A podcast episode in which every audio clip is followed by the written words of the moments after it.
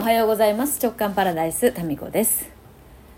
まあ今日はですね何からこう話していいのかなと思ったりするんですがうーんまあ私のですね才能プロファイラーの仲間の一人でですね非常にこう、まあ、一緒にね勉強しそれから一緒にスペインにも行き一緒にそうですねまあいろいろと人の才能とかうん、そういうことを語り合った仲間の一人がですね、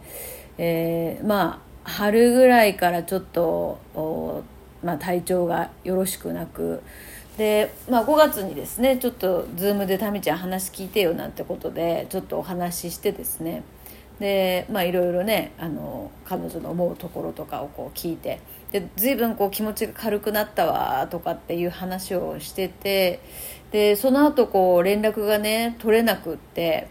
でしてたんですよねでもあんまりねこう何て言うかなあんまりこうどうしてるっていうのもねなんか治療中の妨げになったりプレッシャーになるかなと思って、まあ、気にはしていながら、うん、でいてたんですよ。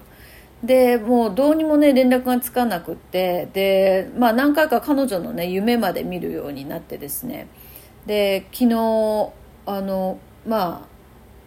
ああんまりねその彼女から聞いたお話とか彼女の状況とかっていうのを、まあ、なるべく人にこう言ってないみたいな状況だったんですけどプロファイラーの仲間にですね、まあ、実は気になってるんだけどあの聞いてくれるっていうことで。お話をしてですねその彼女の、まあ、今どうしてるのかなっていうのをこうねあの探ってもらったんですね。もう他の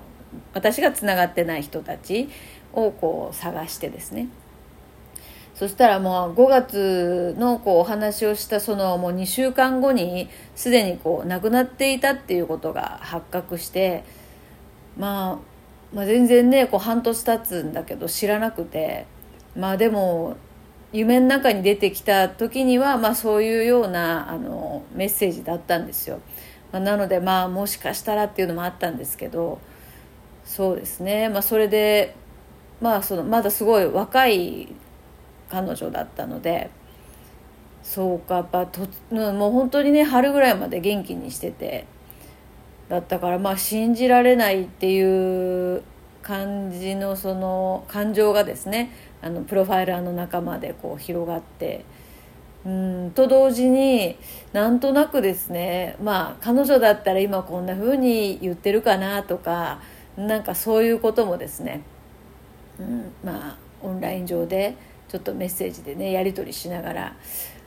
まあ私の夢にねこう何回か出てきたんですけどでそれって多分ねこうみんなに知らせてねみたいなその伝言だったんじゃないかなって思うんです。なんだけどいやこれ言っていいのかなとか私もそのねあの、まあ、自分のこと以外は、まあ、絶対あの喋らないというか喋っちゃいけないかもしれないことは、まあ、絶対喋らないっていうのが私のそう思いで、まあ、それはもうね自分のことだったらいいんですよどどんだけでも。なんだけど、まあ、まあ、人のお話を聞くっていうそういう立場が多いので聞いた話はもう絶対に言わない、まあ、言っていい話であったとしても言わないっていうことを、まあ、これは信条としているので、まあ、彼女のから聞いたこととか今の様子っていうのも言わなかったんですよね。うん、なんですけどもどうにもこう気になって、まあ、彼女も夢に出てきたんでしょう。なんだけどそれでも言わないもんだからもうこいつ使えねえみたいな連絡係として使えねえってなってできっと私からそのプロファイラーの仲間に言ってでそのまあ彼らの実際の行動からですね今の彼女の状態っていうのをあのみんなに連絡できるような形にしてくれたのかなって思いますね。うんまあなんか昨日はねそれで、まあ、特にこう何て言うかなすごくこう落ち込むっていう感じでは不思議な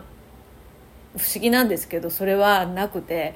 まあなんかちょっとまた一歩先にねあの別次元に行った仲間がいるなっていうそういう感覚ですかね。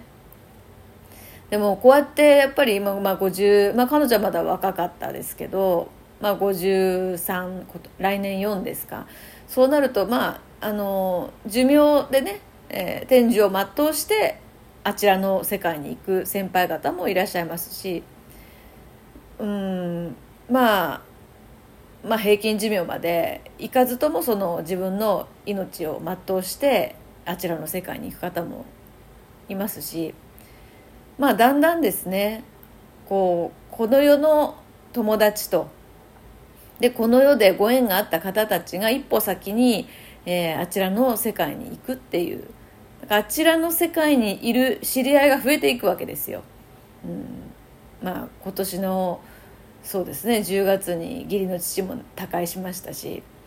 まあ、そうやって、まあ、親戚もそうですし、まあ、知り合いもあのあちらの世界の仲間仲間があちらの世界に先に行くっていうことで、まあ、だんだんそうやってあちらの世界が近づいてくるのかななんてね。だから全然知らないとこではあるんだけども知ってるあの人たちもいるよねっていう、まあ、そういうなんなんとも言えないねそういう時間でしたね昨日はね。うん。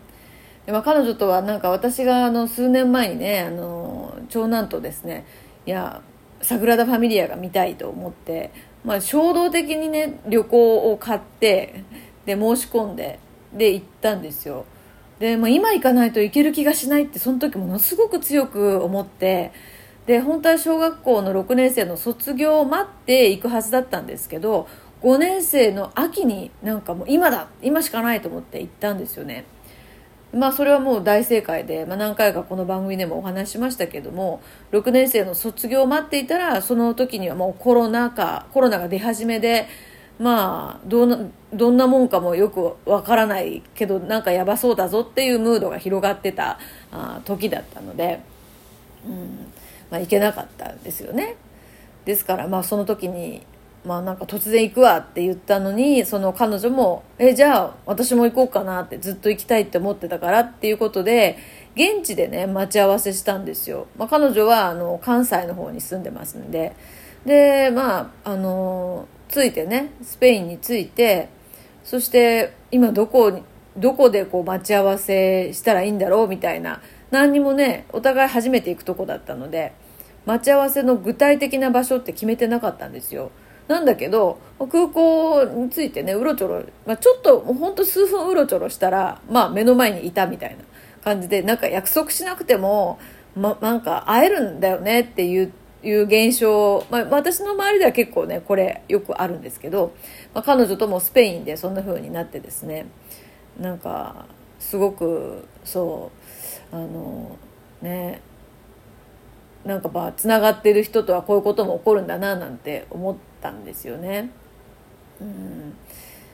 まあそういうことででもまあ彼女からその突然ねタミちゃんちょっとこう話を聞いてもらいたいんだけどっていう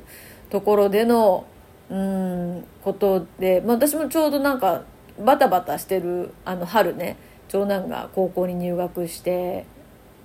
うん、その直後ぐらいでバタバタしてたんですけどなんかやっぱ自分の感覚にに従って、まあ、全然その彼女のその時の状況は分からなかったんだけどもこれ最優先した方がいいやつだっていう風な感覚ででなんかセッションを申し込むみたいな感じで、まあ、個人セッション今してないんですけどあので言ってきたんだけどいやいやなんかちょっと友達として話を聞きたい今そんな感じだからあのなんか普通にちょっと話そうよみたいな感じでねあのオンラインで話した、まあ、その自分の感覚に従ったのすごくまあうん自分としてもなんか後悔がないっていうかその後のま彼女とのやり取りとかがねうん。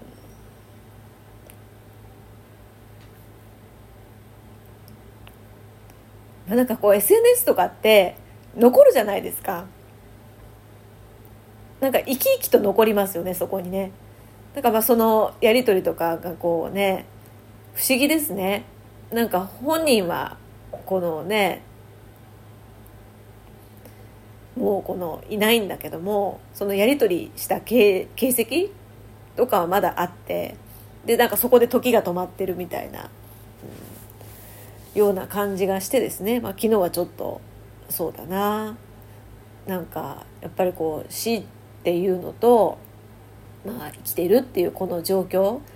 ていうのってまあなんかいつか遠い先にやってくるものっていう感覚がねどうしてもしていて